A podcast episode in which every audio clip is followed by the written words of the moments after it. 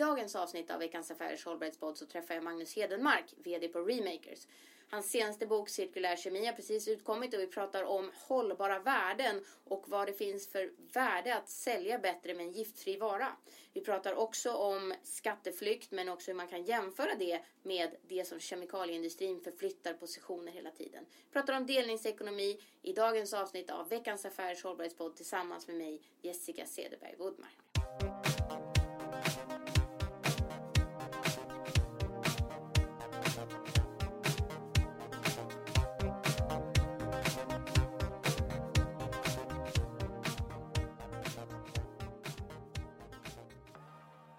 Välkomna till veckans Affärers hållbarhetspodd avsnitt 41. Jag heter Jessica Cederberg Woodmar och jag har jobbat med hållbarhet och kommunikation de senaste 26 åren. Den här podden den handlar om affärskritiskt hållbarhetsarbete och här pratar vi både om miljö, social och ekonomisk hållbarhet.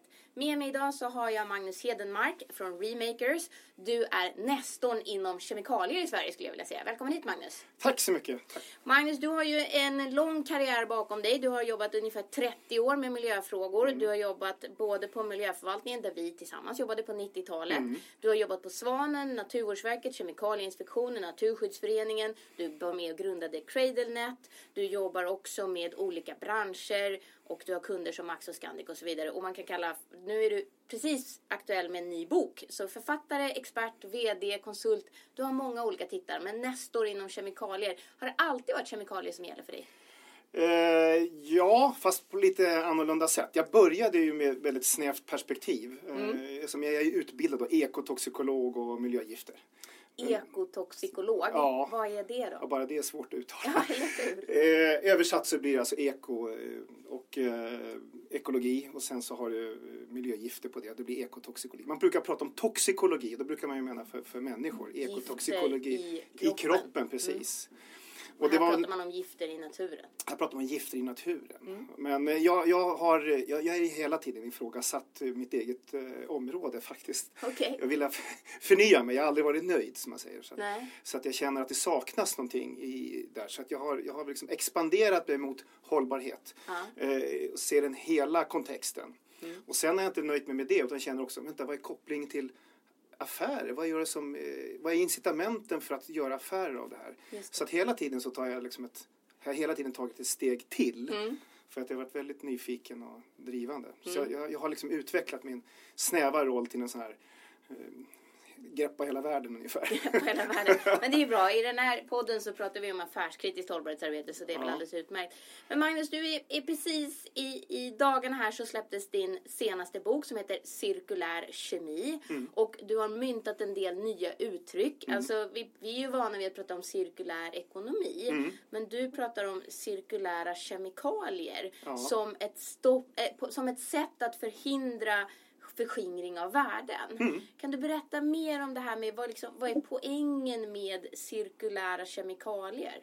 Ja, eller jag ska säga, jag ska inte säga kemikalier, för det handlar inte om kemikalier. För jag pratar om kemi, då menar ja. jag hela hanteringen kring kemi. Mm. Och, och, det här det är mycket min, min egen resa, mina egna erfarenheter. Från, för jag ser, ser jag kemi, mm. då pratar jag till en expert. Och då har vi det här snäva perspektivet så tittar bara på kemikalier. Alltså sammansättningen av olika ja. kemikalier. Men du menar egentligen alltså vart någonstans behöver man kemikaliska råvaror för att göra en produkt som ska hålla. Till exempel som jag står här i en tröja. Nu ja. är den ekologisk ja. bomull. Mm. Och, men för den så behövs det fortfarande kemikalier för att få fram tråden och så vidare. Ja. Även om man i den ekologiska odlingen inte fick använda kemikalier. Mm. Så går det ändå åt kemikalier för att göra själva tröjan. Ja, det gör det. För det är så som du ser det liksom. Du ser helheten, inte bara själva kemikalien som Nej. användes för att göra tråden mjuk. Nej, Nej jag måste se, man måste se hela kemin i ett sammanhang av hållbarhet och då är, det no ja. då är det någonting annat. Och jag tänker istället för att fråga vilka kemikalier vi ska ha så säger jag vad är det vi vill producera? Och när vi producerar det här, det här som vi kallar det, det hållbara ja. så kan man då resonera sig fram. Vad är det för hållbarhet? Vad är det för bild vi får av det, hur den här produkten ska se ut? Därefter bestämmer ju vad, vad är det för, vad är det hur ska de vad jag ska ställa för krav på den kemin som används och material. Jag ser, mm. jag ser, jag, för mig är en flytande gräns mellan material och kemi. Mm. För det hänger väldigt väl ihop. Mm. För jag står ju här i en väldigt grön tröja, men mm. den är som sagt var ekologisk då. Ja. Alltså ja. ekocertifierad ja. och de sakerna. Ja. Men för att den ska kunna bli grön, för bomullen är ju inte grön, så behöver man kemikalier för att färga in den. Och det är här som du säger att det där sker liksom i ett nära samarbete. Men hur ska man kunna återanvända de här resurserna flera gånger om? Både kemikalierna som sådana, alltså färgpigmenten mm. och alla de sakerna. Men också tröjan i slutändan. Ja. Det är så som du tänker helheten? Ja, mm. och då ser jag att, att när vi har pratat om kemikalier och kemirisker på det traditionella sättet så har vi också det där snäva, vi, pratar bara om, om, om risken för, och vi pratar om eh, ekotoxikolog, alltså gifter i miljön eller spridning gifter i kroppen. Det är det normala sättet att hantera. Men när jag, jag då som vill tänka, jag tänker från cirkulär ekonomiskt perspektiv och då blir det mycket mer bredare fråga. Mm. Då tänker jag att då måste också tänka på de här kemikalierna, kan de störa återvinningen på något sätt? För att hela tiden så handlar det om att jo men vi ska ju få de här, det handlar om produktlivscykel för din tröja. Just det. Från, alltså säga, okej okay, den tillverkas någonstans. Den började odlas liksom Den började odlas, ja precis. Vi ja. ser produktlivscykeln, vi ser råvarorna. Mm. Och så har man då eh, insatser av kemikalier och så vidare. Men hela den där, men vi måste ju planera hela tiden hela vägen att den där ska ju eh, kanske tvättas ett antal gånger och den kommer att kanske återbrukas, kanske säljs på second hand. Men så småningom ska den ju ska ju plockas ner till sina beståndsdelar, bomullen, och återvinnas och så vidare. Och det där bestämmer man i designfasen. Det där det, det avgörs allting egentligen. Hur, hur kan din tröja fixa hela produktlivscykeln? Är det det som är cirkulär ekonomi? Eller är det det som är cirkulär kemi? Eller, ja. vad, eller är det bara ett, ett liksom producenttänk? Eller vad är det? Ja, jag kan säga så här. Det handlar om cirkulär ekonomi, men jag pratar om cirkulär kemi. Det är ju en del av den cirkulära ekonomin. Mm.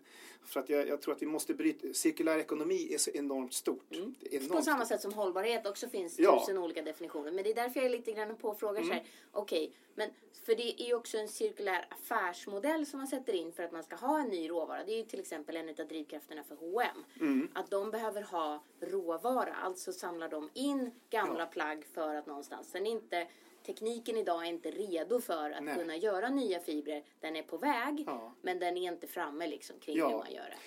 Och det här som jag tycker är så viktigt, eh, för jag, jag hela, hela min hela den där resan när vi pratat om hållbarhet förut så, så mm. får jag märka att de här frågorna blir ofta så här, är det här miljövänligt eller inte miljövänligt? Mm.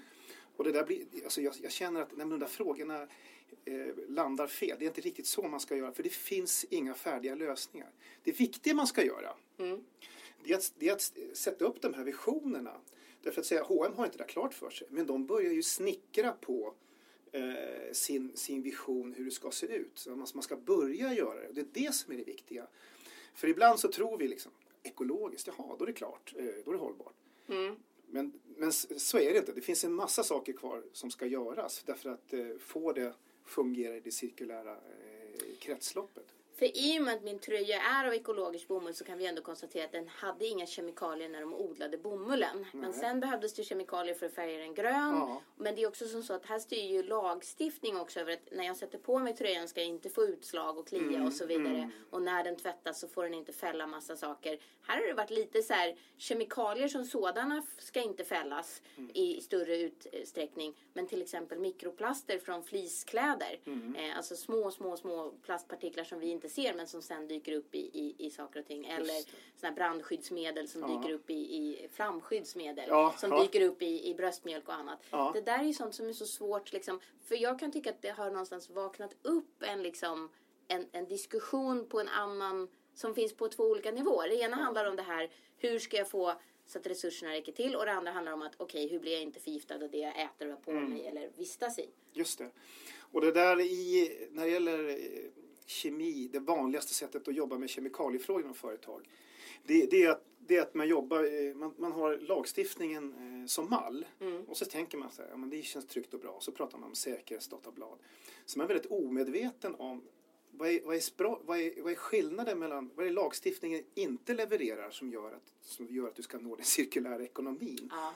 Och eh, jag, jag, jag, det är mycket också en anledning till att jag skriver den här boken, för jag vill beskriva skild, vad, vad lagstiftningen faktiskt ibland till och med kan ställa till eh, problem. Så att du, du, du, eh, du byter till nya problem istället. Du måste på något sätt skapa en bild och det är inte så himla svårt faktiskt. Okay. Vad det ställer för krav för att du ska få den här cirkulära ekonomin. Man måste tänka längre än vad lagstiftarna gör och ha ett kritiskt eh, tankesätt med sig. Mm. Tänka strategiskt mer än bara tänka, tänka eh, gifter och, och, lagstiftning. Men det leder mig in på den här frågan som jag har till alla mina gäster då.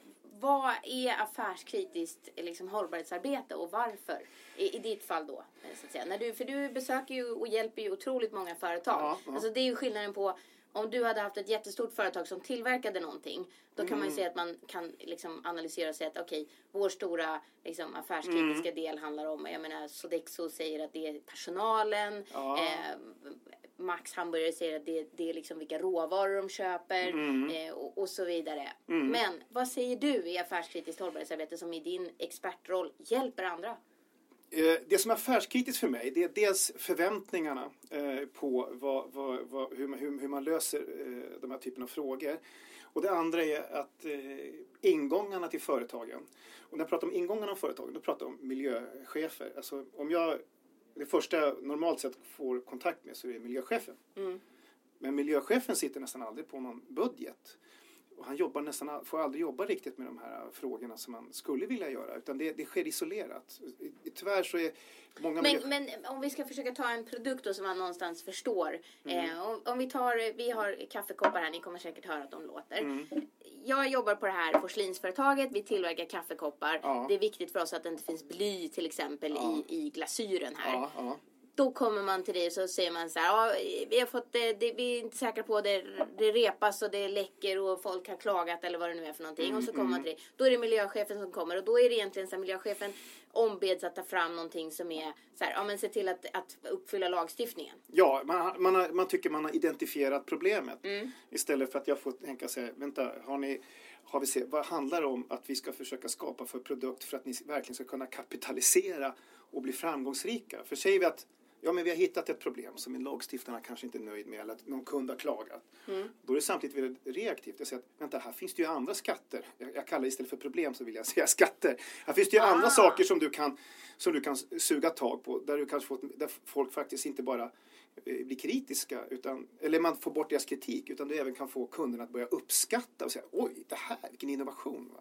Det är det du kallar för hållbara värden om jag har ja. liksom läst dina, så är det hållbara värden som du använder dig av. Och, och då tänker du att en, en giftfri vara, mm. den borde sälja bättre. Ja. Och, och det, det håller jag med om, att en giftfri vara borde sälja bättre, men ja. det är inte som så att när det till exempel ligger där i, i mm. butiken, mm. antingen om det är maten eller kläderna eller, mm. eller så, så säljer ju inte den alltid Nej. bättre. Det Nej. som har varit ett väldigt bra säljargument har ju varit det här med välgörenhet. Alltså vi skänker ja. pengar till liksom, en add-on men den har en mer en annan social välgörenhetsdimension. Ja. Medan det där med, med liksom, eh, kemikalier eller att det, vi återanvänder så här mycket, det har inte riktigt varit Nej. ett säljargument. Hur ser du på det med hållbara värden utifrån, är det liksom, är det också affärskritiskt liksom steg? Ja, man kan säga att, att det är ett affärskritiskt steg och det handlar väl att, att få höja nivån från omedveten inkompetens skulle jag vilja säga okay. till åtminstone medveten inkompetens. Alltså förstå att det finns ett problem eller att det finns en potential där. Är det Fast, kommunikationen som saknas? Borde ja, det på min, det kommunikation som Borde saknas. det liksom på min kaffekopp stå så här den här återanvänder, den här är kemi, ke, kemikaliefri eh, liksom, fast det kan den ju inte vara för det ju, men, men den här, ja. den här kemikalierna ingår i en cirkulär modell? Eller ja. vad är det du ser framför dig? Jag älskar ja, kommunikation. Eh, vi kan säga så här, jag ser två delar i det här. Det finns, det finns, en, det finns, säga, det finns en samhällsnytta, en allmän samhällsnytta av att få giftfria varor. Det är nu att, och det är så att, ja, men folk är oroliga, alltså vi ser att okej, okay, vi kan råka ut för olika sjukdomar, vi vet inte riktigt vad.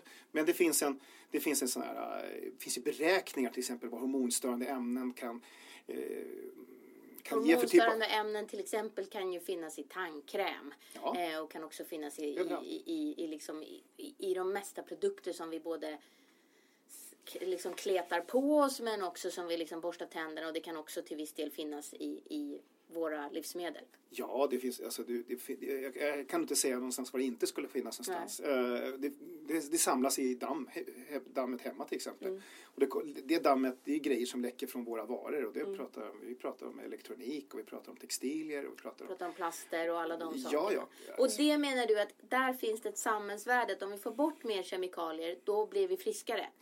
Ja, då blir vi friskare. Och man kan även räkna, då finns det också till och med beräkningar på vad liksom motsvarande sjukvård kostar. Eller vad kostar samhället att folk blir lite säga, lite dummare i huvudet eller får diabetes och allting så här.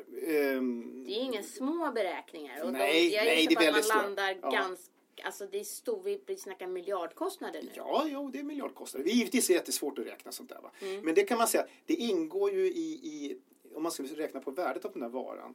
Att dels så, så vad, vad, samhället slipper, det ena. men då måste man säga what's in the business för företaget. För mm. det, det är inte företaget som betalar de där kostnaderna. Nej. Men då säger jag att det finns ju en annan bit att eftersom det här skapar någon form av oro och debatt i det hela.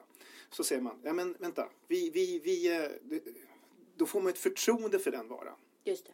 Och det är det du kan sälja på. Mm. Och då, då, är det inte så jätteimponerande att säga att vi följer Livsmedelsverkets rekommendationer. Därför att vi vet att de har ju liksom inte, de, de nöjer sig någonstans halvvägs. Va? Mm. De, de är... Lagstiftningen är alltid kompromiss över det, kompromiss. Vad, vad, så här, det, här säger, ja. det här vill man, det här kan man göra genom lagstiftningen och det här är det som man, ja. det är minimigräns. Ja. Mm. Och jag menar, vi bara tittar på det här med ekologiska varor. Det är liksom, efterfrågan har ju bara nu de senaste åren, ja den är, slår ju liksom alla 300-400 procent ökade ju mer men det utgör fortfarande mindre än 5 procent av de totala varorna som finns tillgängliga. Ja, ja. men det, det, det visar ju liksom vad det handlar om. Argumentet är ju som att det är inte, det är inte att man följer lagstiftningen. Det är som att, men vänta, jag, vill känna, jag känner att det här är bättre. Det här, jag har förtroende för de ekologiska varorna. Jag har inte förtroende för de konventionella produkterna. Nej. Det handlar inte om att jag vet att de där förgiftar mig. Men jag vet, vänta, de här ekologiska produkterna, de känner jag mig bekväm. Och det är det som är poängen. Jag pratar inte om risker här, utan jag pratar om vinster, för, vinster och förtroende. Mm. För det är förtroende som faktiskt säljer varor. Mm. För att, eh, ja, det är därför vi har varumärken. Vi litar på vissa varumärken. Ja, men de här skulle aldrig göra något dumt och så vidare. Mm. Det här håller en viss kvalitet av olika anledningar. Och det är precis samma sak här. Och det glömmer vi bort. Vi tror hela tiden, jaha, men den och den experten har sagt att det här är inget farligt. Men, det, men det, det, är liksom fel, det sa man om rökning fel också nivå. Från början. ja. Alltså det, för, för det där är också lite intressant att vi, vi har ju en lagstiftning som någonstans är reaktiv Därför att vi har en del av de här kemikalierna har vi uppfunnit innan liksom lagstiftningen fanns på plats. Mm. Och till exempel så kan vi säga PVC. Mm. så kan man säga så här, om man uppfann PVC idag mm. så skulle det inte vara tillåtet. Eh, det, det, det, den är så pass giftig och den finns fortfarande i kläder och den finns i plaster och den finns i, i liksom eh, billiga handväskor och, mm. och hela den här delen. Och vissa ja. företag har gått före. Hennes Mauritz har förbjudit PVC sedan 12 år tillbaka, mm. alla sina mm. produkter. Mm. Och andra företag säljer fortfarande PVC-väskor eh, dessutom för många, många tusenlappar. Ja. För att det är tillåtet. Men jag vet och hört dig säga det är en av de tre mest liksom, nasty kemikalier. Liksom. Ja. Nu, nu, nu, PVC dock, det är det där som man kallar för vara, det är en plast va? Det är en plast. Ja, ja om, man, om man nu ska vara noga. Nu tycker inte jag att det spelar så stor roll att Nej. det är en plast. Men, men PVC sån här eh, multiprodukt. Det kan finnas, man kan tillverka den med olika typer av tillsatser av kemikalier. Så den ena mm. PVC är inte riktigt lik den andra. Nej. Men det finns en grundproblematik kring PVC. Mm. Självklart. Och den har jag försökt beskriva också. Mm. Men det, det, är lite typiskt sådär. Va? Men, men det är PVC största liksom, argument egentligen att det är väldigt billig plast. Just det. Och det är billigt. Men det är billigt det för den som köper det men det kostar jättemycket för i övrigt. I naturen, ja. för människor och för hälsa. Och ja, ja och, någon, och samhället får betala ja. i, i slutändan. Ja. Men på något sätt Men hur ser man att det är PVC på produkterna? Måste man märka det? Står det PVC, alltså Nej. inte, inte utan P, enkel V och C. Står det Nej, det, ibland kan det stå det, men det är frivilligt. Eh, det finns märkningar, det finns några symboler med. Alltså, om de har en trea mitt i och så de här Mobilusslopen som det heter, va? de här cirkulärpilarna. Och då kan det stå ibland på, på förpackningar. Eller sånt där? Men, men det, det, det, är inte så att det alltid står. Så det, ibland vet man inte. Och det, är, en, det är en plast. Kan, du, kan ha, du kan ha ett golv, så det ser ut som trägolv, men egentligen så är det PVC-golv. Ja, det, är väldigt svårt. Att, det, är inte lätt alltså att avgöra. Och det är det här vi menar, man måste... Uh, Ska man hjälpa konsumenterna då? Ja, man ska hjälpa konsumenterna. Men jag Som tror... företag menar jag nu. Ja, ja naturligtvis. Mm. Och när du hjälper konsumenterna då gör du samtidigt reklam för vad du själv säljer. Mm.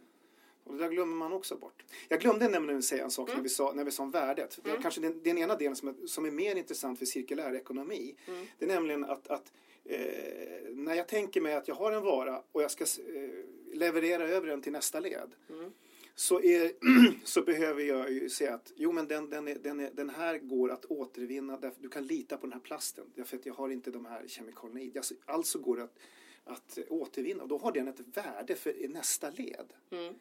Och eh, man tittar på de här siffrorna som till exempel McKinsey har räknat ut. Vad är, vad är, spar, vad är potentialen bara att spara material? Mm, vad är alltså potentialen? Det, ja, ja, och det, då är det så väldigt grova siffror. Men man pratar om en triljon dollar per år alltså i global skala. Som man kan år. spara i, i, i, i rena resursbesparingar. Ja. Genom återvinning, genom att, liksom, att producera biogas, genom att, liksom, att verkligen se till att det kommer tillbaka. Säg siffran en gång till för den är så stor så att jag tar inte riktigt in Nej, man tar inte riktigt in det. En så triljon dollar. Kan man på ett år spara ja, genom år. återanvändning, återvinning? Ja, det kan man alltså säga. cirkulär ja, ekonomi. Ja, cirkulär ekonomi. Mm. Och det, det, finns, eh, det finns liksom andra siffror runt omkring om man tittar mm. på. Men alltså det, det, handlar om enorma pengar. Då måste man tänka sig, vad hindrar oss att nå en triljon dollar? Man måste tänka, tänka tillbaka, vad är det som hindrar oss?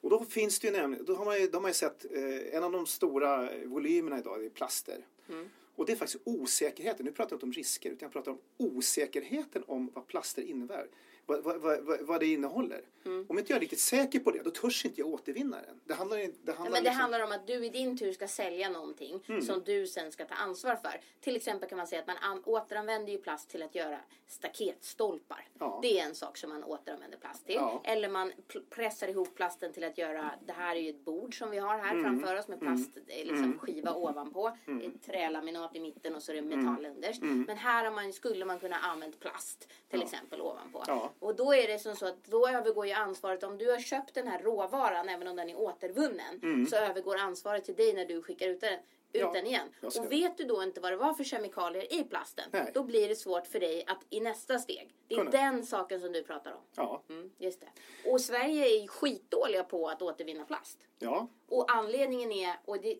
alltså om jag också har hört på andra ställen, det är ju för att det finns så många olika typer av plaster och de kan inte paras ihop. Ja. Och man vet heller inte eftersom märkningen, man kan säga så här, producenterna eh, hinner producera massa saker innan, innan myndigheterna upptäcker det och när man väl täpper ett hål då har man ändrat den kemikaliska sammansättningen mm. och så heter det om det hette XY3 ja. så heter det nu XY4 ja. och lagstiftningen förbjöd XY3 ja. så då är det okej att använda XY4, XY5, XY6 och så vidare och så vidare. Det är det man liksom hela tiden man puttar ju liksom.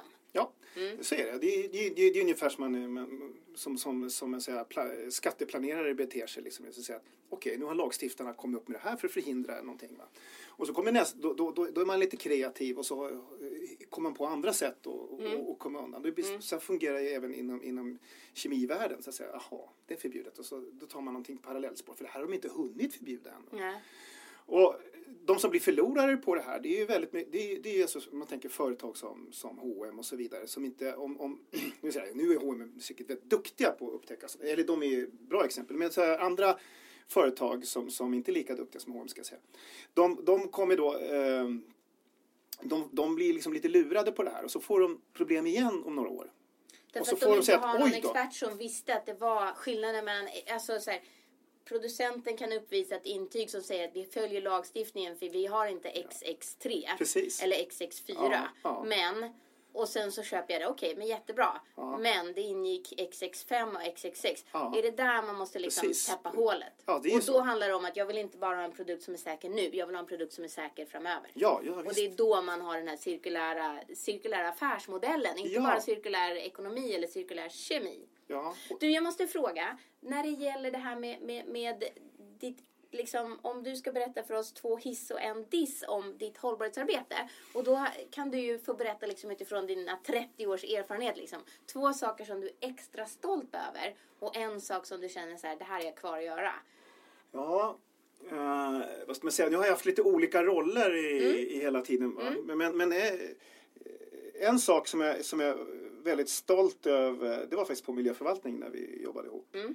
Vi var, vi var ju på den tiden, eh, vi drev ju projekt eh, och där... Nu jobb... pratar vi början på 90-talet. Vi pratar på, början på 90-talet. Och det fanns så, också ja. möjligheter att agera på ett annat sätt innan vi gick med i EU och, och, och så mm. vidare. Mm. Eh, och då, då handlade det om att jag, jag såg att man skulle kunna byta, förbjuda helt enkelt nickel-kadmium-batterier. Just det.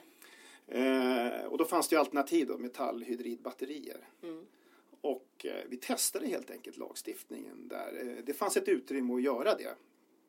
Du med, för jag, vet, jag, jag, jag minns ju det här. Och du, mm. ni, gjorde, ni sa ju så här, det är inte tillåtet med nickel-kadmium-batterier i Stockholm.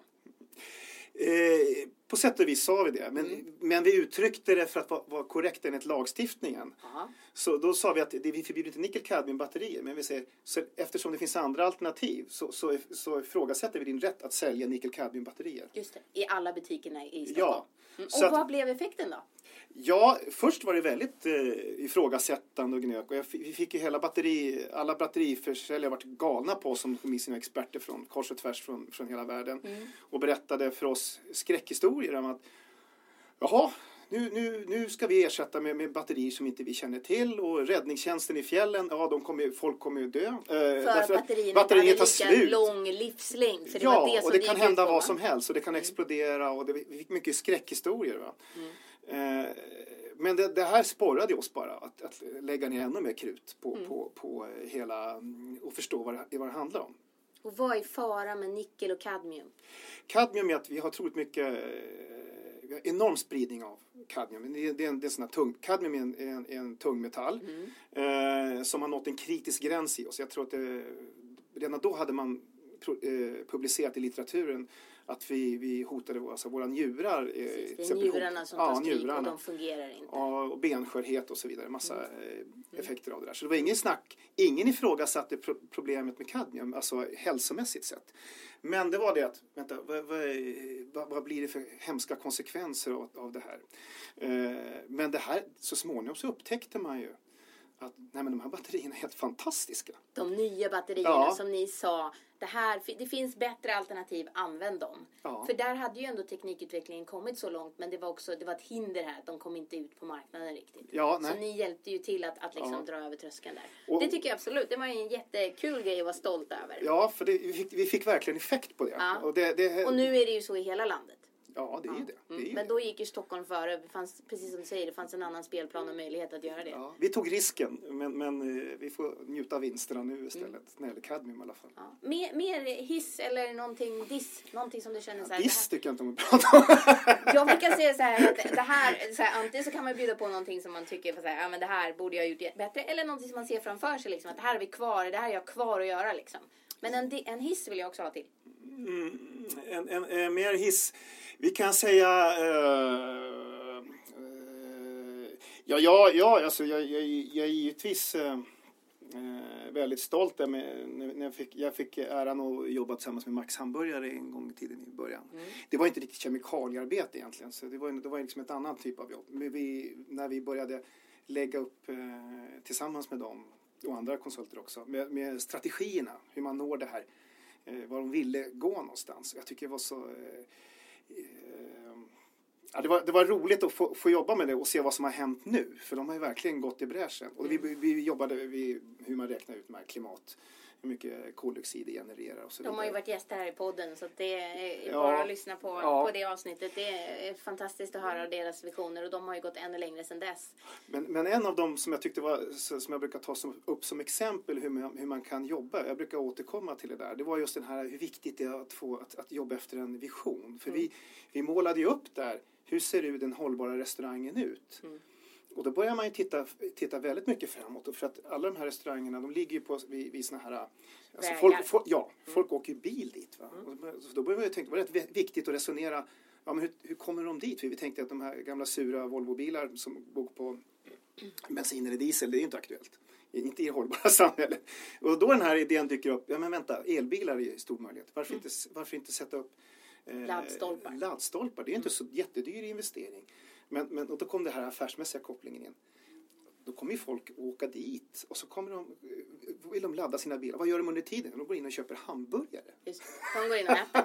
Och nu inte köper hamburgare utan nu köper Vegomat. man vegetariskt. Ja, precis och allt sånt där. Va? Mm. Jag, jag tycker det är ett sånt kul exempel på hur man kan eh, koppla ihop den här mm. affärsmässiga grejen. Så det, det, det, det Men en, en diss, en, någonting som du har kvar eller någonting som du känner så här, det där borde jag ha, ha gjort annorlunda? Ja, Eh, jag, jag, jag, känner så ofta, ofta så har jag först, eller jag kan säga så här, vad jag tycker generellt sett som saknas det, det, är, det är ofta den mänskliga dimensionen, någonting som jag upp, eh, uppfattat. Det räcker inte att eh, prata om eh, att, att sätta in beslut i företag. Det räcker inte med och räkna med att det bara händer. Det räcker inte med en papperspolicy. Nej, det gör det absolut inte. För att, eh, och just, ju större företagen är, så, så, så ju, ju, svårare att in, införa en förändring. Nu, nu, pratar, nu brukar jag träffa regelbundet människor som jobbar som är proffs på det här. De kallas för change management. Change management. Ja, mm, förändringsagenter. Ja, mm. eh, därför att eh, eh, när vi pratar om att ställa om till en cirkulär ekonomi som, som är, då, då, då är det så många som samtidigt känner sig hotade. Vad händer med mig nu då? Och då, då kan gå på ett rent personligt plan. Men vänta, om, om, om jag, jag är klart att jag är rädd att bli av med jobbet eller min position. Alltså det blir en osäkerhet och då blir det, då blir det ett motstånd förstås. Och man ska inte underskatta det där. Och jag, har, jag har ibland, jag har kört på för mycket. Jag tänkte, vad är problemet säger jag till så här hurtigt och liksom så blir folk det är kanske... bara att ta bort den här saken och ersätta ja. det och, och göra så blir man väldigt, istället. Ja, och så blir man väldigt ifrågasatt men, men, eh, av olika anledningar. Man får mm. invändningar. Men så börjar, måste man förstå, vänta varför ifrågasätter folk där? Då, då finns det ju i botten en, en, en rädsla. Och jag, jag känner själv att jag, jag har glömt bort det där så att säga. Att det, mm. det blir så lätt att man blir för flåshurtig och eh, liksom kör, bara kör. Därför att ofta är ju eh, Alltså, det här är också lite affärskritiskt.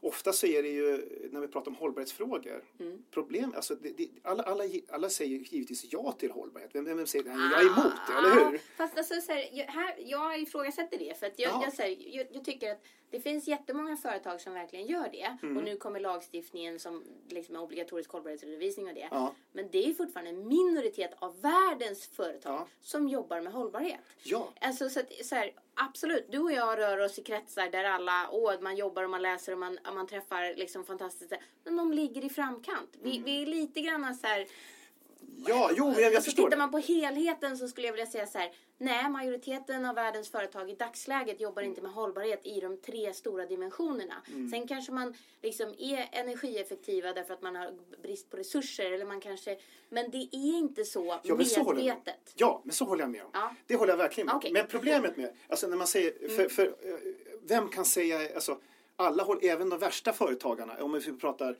de, de värsta miljösyndarna, så kommer de också säga ja, hållbarhet är viktigt. Så att, och problemet är att då får inte jag motstånd. Alltså, så gör de ingenting. Nej. Men man säger, man, det, man säger det här uttrycket politiskt korrekt kan man väl säga. Mm. Det, är alltså, eh, och det, det är lite problemet att alla håller med direkt. Så man får inte det där motståndet för att börja eh, karva ut. Ja men vad menar du då? Vad, vidare. Du hade hellre fått ja, ett nej. Hur får vi det här att hända? Här, är hållbarhet viktigt? Nej. Ja, för okay, då kan vi starta en diskussion. Kunnat, då kan du, men så här, för, för, då får du så här, är hållbarhet viktigt för det? Ja. Okej. Okay. Ja, mm. Tänker ni göra något? Nej. Mm. Alltså det, det är det som du ser? Ja, precis. Annars får inte jag den där dialogen som behövs. Alltså jag kan säga att, ta till exempel det här förlaget Timbro. Mm. Alltså de som, de som man kan säga ifrågasätter allting ur hållbarhet. Tankesmedja Tankesmedjan. ja, det? Mm. Ja, precis. Eh, egentligen så gillar jag dem därför att de, de är de här som är tvärs. Eh, de, de har ju faktiskt skrivit så här. Ja, ja eh, om man inte vill hålla, en sen då? Och jag tycker om den frågan därför att då får vi faktiskt börja prata om ja, vad, vad, innebär det att man inte blir hållbar? För att mm. om alla säger bara ja, då får man aldrig den här uh, beskrivningen vad, vad, vad det faktiskt innebär att uh, om det inte blir hållbart. För jag måste Nej. ju veta det. Ja. Om alla bara sitter och håller med och, och då, då, blir det inga, då, då, kommer det inte hända särskilt mycket. Då kommer, då kommer miljöcheferna fortsätta inte ha några budgetar och så vidare. Nej. Så att det, det, blir, det blir den här defensiva hållen mm. då. Jag tänker då, du, du, du jobbar med de här sakerna. Nu är det ju eh, cirkulär kemi som ja. din senaste bok heter. Men jag är nyfiken på, vad är din spaning inom hållbarhet? Vad ser du för trend eh, nu framöver? Ja, vi har redan nämnt eh, den här cirkulära eh, ekonomin och då betyder det vad, vad det drar vidare mm. framöver. Om du ska konkretisera annat än cirkulär ekonomi, vad ser du för trend då? Alltså det finns en, det finns en, en eh, det finns det, så det här som vi kallar för delningsekonomin och det är också en del, del av det här, vad vi kallar för cirkulära ekonomin. Ehm, den har ju blivit, och det, det är klart, det intressanta för den för företagen är att man, man kapar kostnader och, så, mm. och, och, och, folk inser att det blir, plötsligt egenvärde att dela på saker.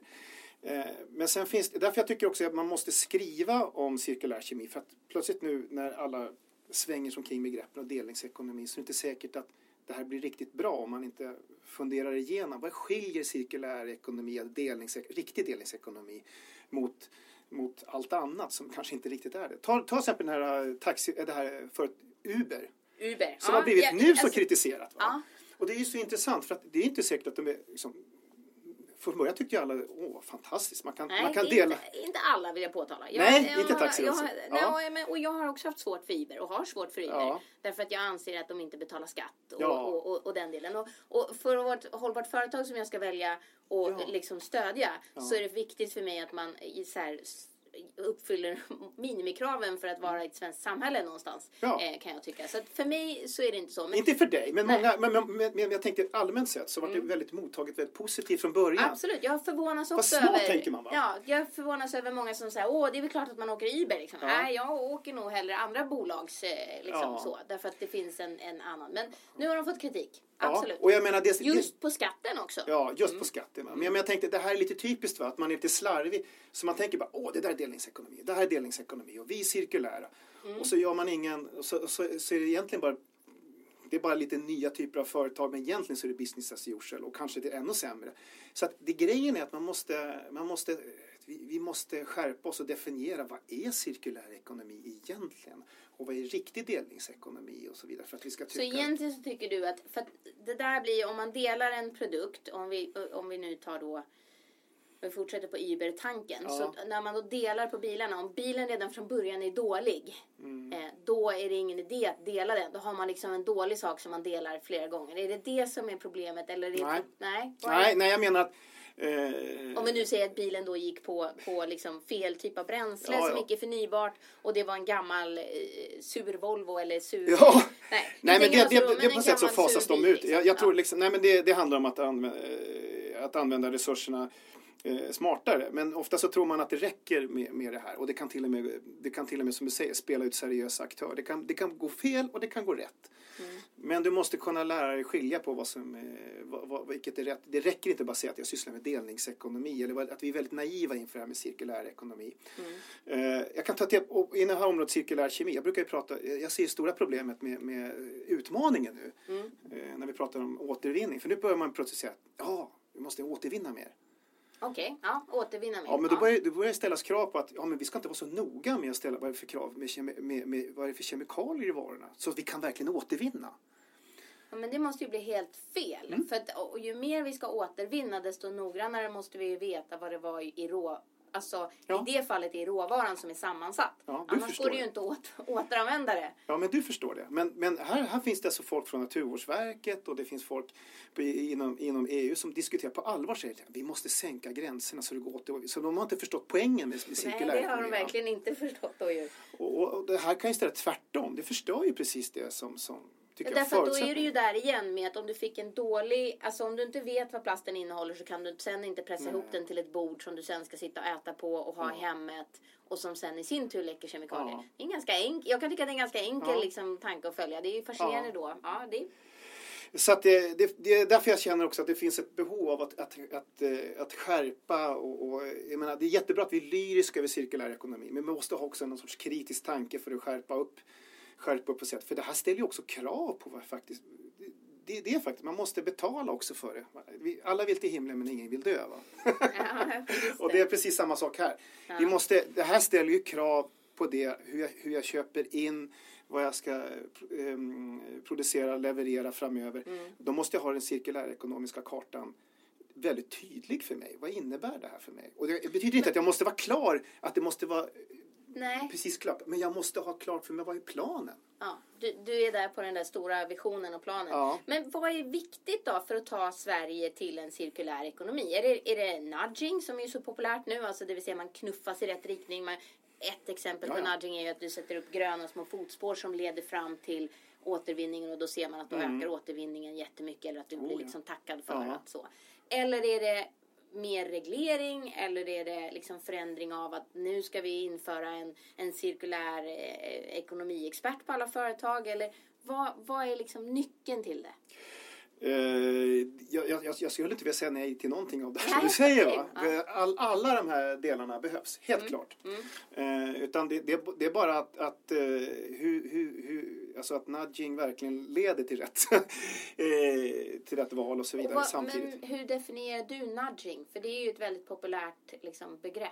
Ja, nu är inte jag så jättebekant, men min uppfattning av nudging det är liksom att man puffar i, i, i små, i små liksom, steg som vi, vi, kan, vi, vi, känner att vi kan ta. Mm. Som, som, de är positiva och de, varför inte? Det är när mm. som man säger, ja men det kan jag väl göra. Mm. Och det, det, det, är som, det är som bra kommunikation. Mm. För att eh, jag, jag, jag, jag, jag, ja, men jag tycker det är jättebra. Mm. Eh, Alla de här delarna är bra. Men du tror också att det kanske kan komma framöver, liksom, så här, jag är cirkulär ekonomichef på det här företaget. Kan man tänka sig en sån titel och roll framöver? Är det det som behövs? Nej, egentligen så, tror jag, egentligen så tror jag att man i stort sett, jag tror inte man behöver en cirkulär ekonomichef. Kanske att, att den som är controller i företaget eller, eller ekonomichef, att han kan de cirkulära ekonomiska principerna, att de har pratat, att vi är överens om det i det företaget, vad innebär det här för oss? Då kanske han jobbar med gröna nyckel, alltså han jobbar med gröna konton i företaget till mm. exempel. Och han mycket väl förstår att när vi gör gröna val då bokförs det på det här kontot. Mm. Och de dåliga bokförs på, på, på, på andra kontot. Mm. Och så redovisar han det. Så han, han, han kan mycket väl fortsätta vara den han är. Alltså, vi behöver inte ha en fullkomligt ny roll. Utan det är snarare att vi, vi nudgar, vi nudgar mm. även de rollerna som redan existerar på företaget att, att vi kompetensutvecklar dem helt mm. enkelt. Mm. Så, så kan det vara. Sen kan man kalla dem för cirkulär controller, cirkulär ekonomichef eller cirkulär, ja VD vad som helst. VD, precis. Ja. säga det. Eller så är de VD, det är väl kanske liksom där det också ska börja. Ja. Men Magnus, jag tänkte på vad, du har jobbat i 30 år, eh, mer än det. Mm. Vad blev startskottet för ditt eget ansvarsarbete? När liksom vaknade det här att det är det här jag vill liksom hålla på med? Jag vill hjälpa världen att bli bättre. Ja, jag är så gammal så det var ju när Björn Gillberg höll på att tvätta skjortor i prädd på den där. Så, för, så... för de yngre lyssnarna så ska ja. man säga, vem är Björn Gillberg och vad tvättar skjortor i, i prädd? Ja. Berätta. Nej, han, han, eh, han visade det att, att eh, Pred, ja, det, Björn Gillberg var ju en eh, person på TV. Ja, han var, han var känd, ja precis. Ja, precis. Han var känd på TV, ja. han var expert. Besvärlig eh, människa som gick mot strömmen. Han var den där som, som lite alarmist, dåtidens mm. alarmist. Och prädd var det man hade i kaffet. Ja, eh, och det Kaffe, som, mjölkpulver. Ka mjölkpulver. Ja. Som idag också faktiskt har dykt upp i kaffeapparater. Ja. Så har man prädd fast med en annan sammansättning. Ja. Och han tog dem och så tvättade han skjortor i TV. Ja. Mm. Så han och visade... visade att de blev rena för att det var så mycket kemikalier i ja, Ja, jag har fått reda på i efterhand att de blev faktiskt inte så rena. Men det väckte upp hela, hela diskussionen väldigt mycket. Och vi började prata om tillsatser i mat. Och jag började genast tycka att Vänta, här är saker som inte stämmer. Hur gammal var du då? 12. 12. Det var då det vaknade? Liksom. Ja, ja, ja. Du minns det där? Ja, ja jag kände att det här, det här, det här måste jag, liksom, det här går inte, jag kan inte, jag kan inte, jag kan inte, jag kan inte dra jämnt med det här. Nej, okej. Okay. Redan så, ja. ja, men det var så. Det var ganska mm. Eh, tidigt. Jag började tänka vidare och just det här liksom, men, vänta, vänta, varför tänker vi inte långsiktigt liksom? Mm. Och det, det, blev en, det blev en, det satte sig i mig på något sätt, mm. tror jag. Mm. Hela vägen. Och sen valde jag den naturvetenskapliga eh, banan eh, mm. kring det där. Men på något sätt så vill jag, jag ville bli eh, jag, jag, jag, skulle, jag blev biolog men det handlade väldigt mycket om att jag vill jobba med miljöfrågor. Men det var ett, det var ett sätt för mig att närma mig, tänkte jag då. Mm. Och det har ju uppenbarligen fungerat. ja. Men du, vad ger dig inspiration då? Eller vem ger dig inspiration inom, inom hållbarhetsområdet? För jag menar, det här är ju också ett område där man hela tiden ska lära sig nya saker. Ja. Och det finns ständigt nya, du kallar det för skatter att hitta. Eh, jag ser att det finns hela tiden nya utmaningar och möjligheter. Men, men vad ger dig, eller vem ger dig inspiration? Är du inspirerad av? Uh, ja, det har bytt lite grann. Det finns olika. De har gett mig puffar genom åren. Mm. Ett tag så, jag menar, jag älskade, jag var ganska tidigt ute, jag älskade naturliga stegets sätt att jobba. Så Karl-Henrik Hubert tycker jag mm. gjorde en, uh, han, han, som ram, jag tyckte han ramade in vad är hållbarhet på, på sådär väldigt greppbart sätt. Mm. Och det fastnade jag för. Mm. Så det, det har följt med mig en, en, en lång väg. Mm. Eh, sen finns det ju... Jag minns också första gången jag gick kurs hos honom och ja. det, det, sitter, sätter sig. Det, ja, det, är så. Ja, det, var, det, det fanns en eh, underbar logik i det där. Mm. Eh, och då just att man kunde tänka systematiskt. Mm. Eh, sen, sen har jag ju tittat på eh, Sen har jag läst lite annan litteratur. Men, eh, fysiker gått vidare mm. och tittat på kvantfysik. Jag har läst lite böcker om alltså hur, man, hur man tittar på eh, hur vetenskapen har förändrats. Jag tittar lite mer vetenskapshistoriskt. Mm. Eh, och vad hittar du där då som ger dig liksom inspiration? Ja, är det ifrågasättandet eller är det... Ifrågasättandet. Är det det som ger jag, tyck, jag, jag ser hur, hur vårt tankesätt hur, genom historien, mm. hur det har förändrats. Och tittar man på vad som håller på att hända nu så förstår man eh, hur vi tänk, vilka feltänk vi gör. Vi, vi, tycker, vi tycker, det som vi tar alldeles för givet och självklart hur det är mm. bygger väldigt mycket på någon sorts uppfattning om, om eh, en sorts rådande paradigm. Mm. Och när jag tittar på kemikalier eller jag tittar på så, så rör vi någonstans kring 1600-talet, 1500-1600-talets sanningar. Jag har varit väldigt fascinerad över att men vänta, det här eh, sättet att resonera stämmer inte om vi tittar på vad, vad, vad, kvantfysiken faktiskt säger, för den har kastat omkull så mycket. Och utan att bli som djup på, vad, på allting med relativitetsteorier och strängar och sånt där vidare, så, så, så kan man säga att men vänta, vi tar massa saker för givet som vi inte alls kan ta för givet. Nej. Och så bygger vi upp eh, våra regleringar kring det där, vårt sätt att tänka. Alltså, eh, vårt sätt att fatta beslut. Ja, alltså, mm och vi är inte ens medvetna om vad som har format vårt tänkande. Och jag skulle vilja säga att det är ungefär som, jag, jag skulle jämställa religion med det här. Och folk är så omedvetna om att de styrs av en religion. Vi har en, vi har en och det sitter i det här tänkandet, eh, det sitter ju så djupt det här med att eh, det, är utmaning för cirkulär ekonomi. Mm. Vi tror att det måste vara på det här sättet för att överhuvudtaget tjäna pengar. Den här sättet, den här så kallade för linjära sättet. Vi tror att det är enda sättet. Mm. Utan att veta. Så jag skulle säga, jag skulle säga att vi har en sorts, eh, jag ska inte kritisera tillväxt för jag tror att man kan definiera om tillväxt. Men jag tror att vi kallar det för tillväxtreligion eller konsumismreligion på något sätt.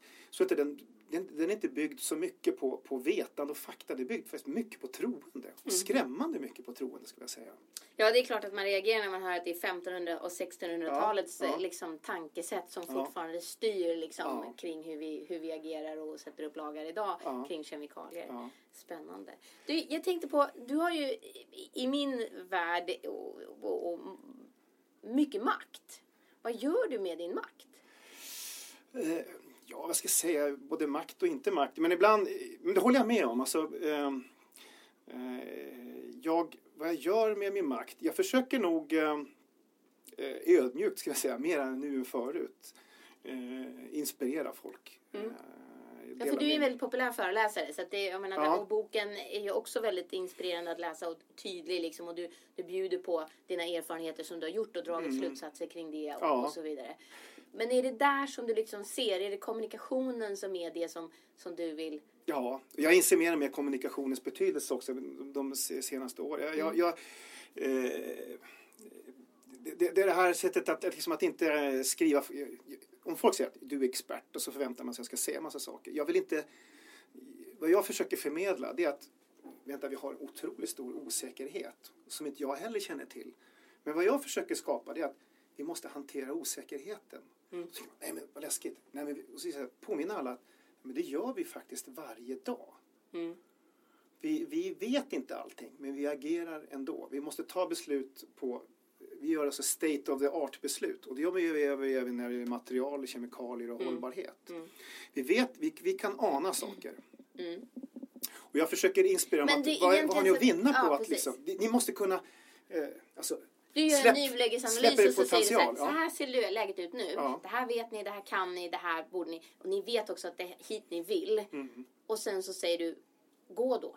Ja. Det, För, ja. för lite grann när jag lyssnar på dig så, så är det lite grann så som det är. Vi, vi lämnar det där som vi inte vet i dagsläget. Ja. Bestämmer för att så här ser det ut och det är dit ni vill. Det är det som är det viktiga. Ja, det är det som är det viktiga. Mm. Se, se vad, som, vad som hägar istället för att vi så, har sån ångest över allt Och då har du gått vet. ifrån att säga så här, det är det här som gäller, till ja. att säga så här, okej, här har vi en väg att gå. Ja. Till att liksom vara, är det, är det så du tänker? Ja, jag, jag har själv ändrat mig väldigt mycket. För att mm. jag, jag, jag, jag, från lite, lite den här myndighetsrollen som jag kanske hade mera på mm. eh, Don Quijote och slåss sådär. Eh, så känner jag att jag har mer eh, framgång liksom att, att eh, inte vad ska jag säga, skrämma upp folk mycket utan säga peka mer på vänta, vad, vad har ni att förlora egentligen? Mm. Uh, och det, det är så och känna att nu har folk sugit till sig budskap och de, de kreerar egna idéer. Mm. Alltså då kan jag bara njuta och se hur det fortsätter. Du puttar liksom igång sådär? Ja, så det, precis. Ja. Jag kanske, man kanske kan kalla det att jag är någon form av nudging på, på folk då. Du, jag kan inte låta bli att fråga, även om det liksom ligger både så nära. Men om man som företag då, då vill jobba med cirkulär kemi. Mm. Vad, är liksom, vad är de två sakerna man liksom ska börja med då? Vad, vad ska man tänka på? Om man tycker att cirkulär kemi det, det, kommer påverka vår affärsmodell, det kommer vara positivt för oss, vi kan nog tjäna pengar på det. Mm. Vad ska man tänka på då? Jag skulle nog eh, jag skulle dela upp, eh, man skulle, jag skulle titta efter vad är det jag säljer. Vad är, först. Vad, vad, är min affärsidé överhuvudtaget? Mm. Och vad är det jag gör som, eh, jag brukar säga, vad, vad, är det som, vad är min drömhistoria? Jag brukar säga, vad, vad är det jag vill att folk ska uppfatta mig som? Mm. Och sen tar jag nästa steg. Vad är det som hotar att det blir sant? Vad är det som bromsar i det?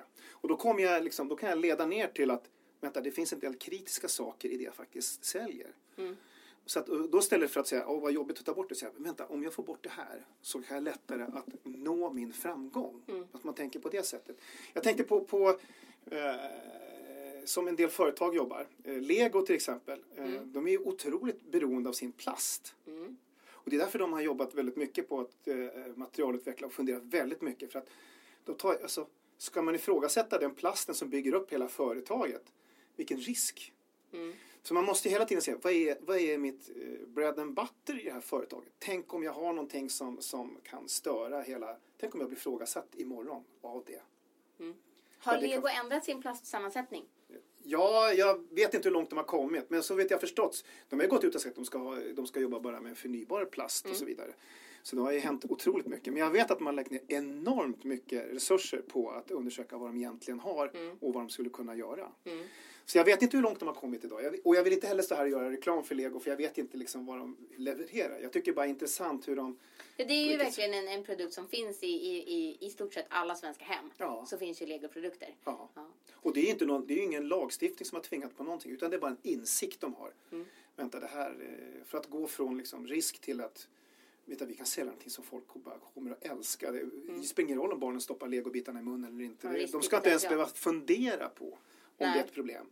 Och lagstiftningen idag ser ju till att när de stoppar legobitarna i munnen så, får de, så håller de sig inom riktvärdena. Ja, ja, då, det, det, då är det... Ja, men inom riktvärdena, observera. Ja, precis. Mm, det är inte samma sak som att de är giftfria, men de håller sig inom riktvärdena. Ja. Då måste jag också fråga, utifrån att jag själv funderar på det där och ser liksom, jag vet ju att du har jobbat på Naturskyddsföreningen och man ser alla de här så här, vad ska jag tänka på hemma då? Liksom? Vad, är, är det så här, vad ska, vilka tre liksom, så här, grejer ska, ska jag tänka på? Tre kemikalier jag vill ta bort? Eller är det tre frågor som jag ska ställa mig själv? Att, så här, vad ska jag göra för att liksom ha ett, ett bättre kemikalieliv? Ja, det beror inte på liksom vilken livsstil man har. Ja, det är Givetvis med badrumsskåp, man ska gå igenom där. Och, ja, det finns ju massa, alltså såna, det kan man ju absolut leta reda mm. på. Så här. Men om du ska ge tre tips här till så här har du bästa ja. hållbara kemikalielivet. Liksom. Ja, jag tänker som, enkla grejer. Så jag, jag säger så här, ta bort teflonpannan. Mm, ingen teflonpanna. Ingen teflonpanna. Nej. Eh, skippa burkmaten. Skippa burkmaten. Eh, och jag säger så här, kör, eh, kör ekologiskt framförallt på, på, det finns vissa mer kritiska, jag brukar nämna vindruvor till exempel. Mm. Jag skulle aldrig kunna tänka mig att äta konventionella vindruvor. Dricker du konventionellt vin då? Därför att vindruvan kommer ju... Alltså för, för, för, för vindruvor är en av de mest besprutade produkterna. Ja. Och där tar man inte bort skalet. Eh, bananer är också ett av de mest besprutade produkterna ja. och det är också apelsiner. Men där tar man bort skalet. Ja. Det är det som är skillnaden. Liksom, Bara så att man förstår varför skillnaden blir så stor. Så ekologiska russin, ekologiskt vin och mm. ekologiska vindruvor när man ska äta dem som de är. Det häng, och, det är liksom det, och när man inser det så då, då är det så mycket... Nu kostar inte ekologiskt vin särskilt mycket mer heller. Det kostar ju nästan... Ja, och, och inse bara det, hur illa ställt det är med vinproduktionen. De här vad säger, vinerna under 100 kronor, de, de smakar ju ingenting. De, alltså, de är tillsatta, det är smakämnen som tillsätts. Mm. Så illa är det med vinproduktionen idag. Så att det, den är så industrialiserad, så, så smaklös egentligen de här vindruvorna som är så snabbväxande och så vidare. Så att det är någonting fel här va. Men det finns ju också väldigt, eh, liksom, alltså det finns ju bra produkter som, som, som, eh, som fortfarande också håller. Alltså, du säger så här, om man väljer bort de kemikalierna i så stor utsträckning som möjligt. Alltså välj ekologiskt att äta och då ska du specifikt hoppa över liksom icke-ekologiska vindruvor. Ja. Och sen så sa du hoppa, alltså ät inte burkmat. Mm. Och där har man problemet med bly fortfarande eller? Bara nej, nej, det, det är, nej. det är den liningen på insidan. Lining, alltså, det, alltså det, det, är epoxin där. Eh, den Limmet?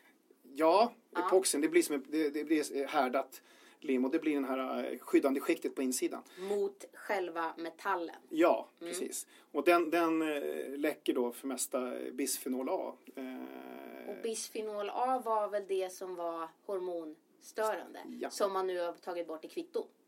Ja, man tar, man tar nappflaskor framförallt. Kvitton ja. vet jag inte om man har lyckats nu än. Nej, men man är på väg i alla ja. fall att förbjuda det för man har sett att de som sitter i kassan. Jättekemikalier, ja, det finns precis. överallt. Jag sitter långt inne. Va? Ja. Eh, och jag säger, vad är problemet? Måste vi ha burk? Jag säger, istället för att diskutera så mycket säger jag, men skippa, skippa burkarna. Sen finns det någon som hävdar att vi inte har bisfenol A i burkarna längre. Då vill jag veta har man stoppat in vad, är, vad, är, vad är det annat istället? Och det här tycker jag är lite otydligt. Och det är det här som vi pratade om att man har tagit bort XX3 men man kanske ersatte med XX4 ja, och det ja. heter inte bisfenol A, det kanske heter någonting annat. Ja. Okej, okay, det vet vi inte. Och sen så sa du också att man skulle hoppa över teflonpannan. Vad finns det i teflonpannan då? Ja, teflon det, eh, det är ett varumärke ska jag säga. Men det är en, mm. det är en, det är en polyfluorerad eh, plast. Plast? Eh, ja. Eh, det är släkt med det här som vi hittar i brand, det här som är brandskummet som gör eh, förgifta dricksvattnet. Eh, mm. Polyfluorerade ämnen och så vidare. Det är liksom samma kemi. Och den, de här så kallade teflonpannorna eller mm. det, är, det är en plast som man lägger i stekpannan. Mm. Men varför får man sälja de här sakerna? Jag, jag kommer ju tillbaka till det. Ja, men, vi, ja, men jag tycker också det, det, det, det, det, är ruskigt att man får sälja det. Va? Och då är vi där tillbaka igen att lagstiftningen, minimikraven, det är lite grann en kompromiss över och hur man också vet ja, eller inte vet. Ja. Och de andra ligger steget före. Ja. Och skulle man uppfunnit en del av de här sakerna idag hade de varit förbjudna. Men mm. så ser det inte ut. Mm. Så var uppmärksam och, och, och liksom kolla med, med eh, så. Ska man oroa sig då? Det är nästa fråga. Ska man oroa sig för att oj, oj, oj, jag kan inte liksom. Nu, jag som åt mina ägg och bacon i morse med i teflonpannan liksom. Nej, alltså oro tjänar ju ingenting till i sig. Nej. Vad ska, hur ska jag tänka där då? Har, har ingen nytta. Nej, alltså det, det vi, vi, vi jag, ska säga, jag vet inte och ingen annan heller. Vad, vad, vad, alltså, vad, vad leder det här till? Mm. Eh, vi, vi, vi, kan säga att, men, men det, det, liksom, tänk bara framåt. Eh, det finns ingenting att förlora på att, att uh, göra rätt grejer istället och se till att vi inte blir förgiftade av de här grejerna. Det, mm. Få ner det bara, för det är det vi kan göra. Uh, och det är ju det som Coop just nu gör med ekoeffekten. Mm. Där de har mätt olika gifter. Ja, precis. Du ser ju resultat av det. Ja, de har ju sett tydliga resultat på två veckor när man då gick över helt till en ekologisk kost. Ja. ja så det, det är spännande. Ja. Eh, det finns eh, en låda som vi avslutar eh, podden med. Och i lådan så finns det olika strategiska kort. Mm. Och i den så ska du nu få ta ett kort här. Varsågod, välj ett. Läs högt vad det står på och reflektera fritt. Vad står det på, på kortet, Magnus? Do something boring. Do something boring. Okej. Okay. Hur tänker du då? Kring det som vi har pratat om. ja, jag, alltså, vad, vad, vad, det säger mig någonting? Ja, men det är väl lite intressant. Eh, för mig eh, är det att eh, gå ner i varv. Do something boring. På något sätt så, så är det väldigt nyttigt att ha att inte vara uppspidad för att kunna upptäcka värden här i livet. Mm. Jag ägnar mig själv åt att meditera men för att kunna, kunna reflektera bra och tänka bra så måste man, ha, måste, det vara, måste man liksom låta tankarna komma fram och då måste det vara lite, lite tråkigt eh, tror jag. Mm. För att kunna ska man säga, för att kunna uppleva topparna så måste man ju liksom, måste det finnas dalar. Mm. Så att eh, det är en del av livet att, ha, att vara lite boring. Mm. För chansen att kunna utvecklas vidare tror jag faktiskt. En del av livet att ha lite tråkigt för att få chansen att kunna utvecklas vidare. Ja. Ja, ja men det var väl eh, utmärkta slutsatser kring ett, ett kort som det står Do something boring på. Mm. Stort tack Magnus Hedenmark, eh, VD och grundare av Remakers för att du kom hit och också författare till den nya boken Cirkulär kemi. Mm. Det var mm. trevligt att ha dig här som gäst i veckans Affärers hållbarhetspodd. Jag heter Jessica Cederberg Woodmar. Ja, tack så mycket.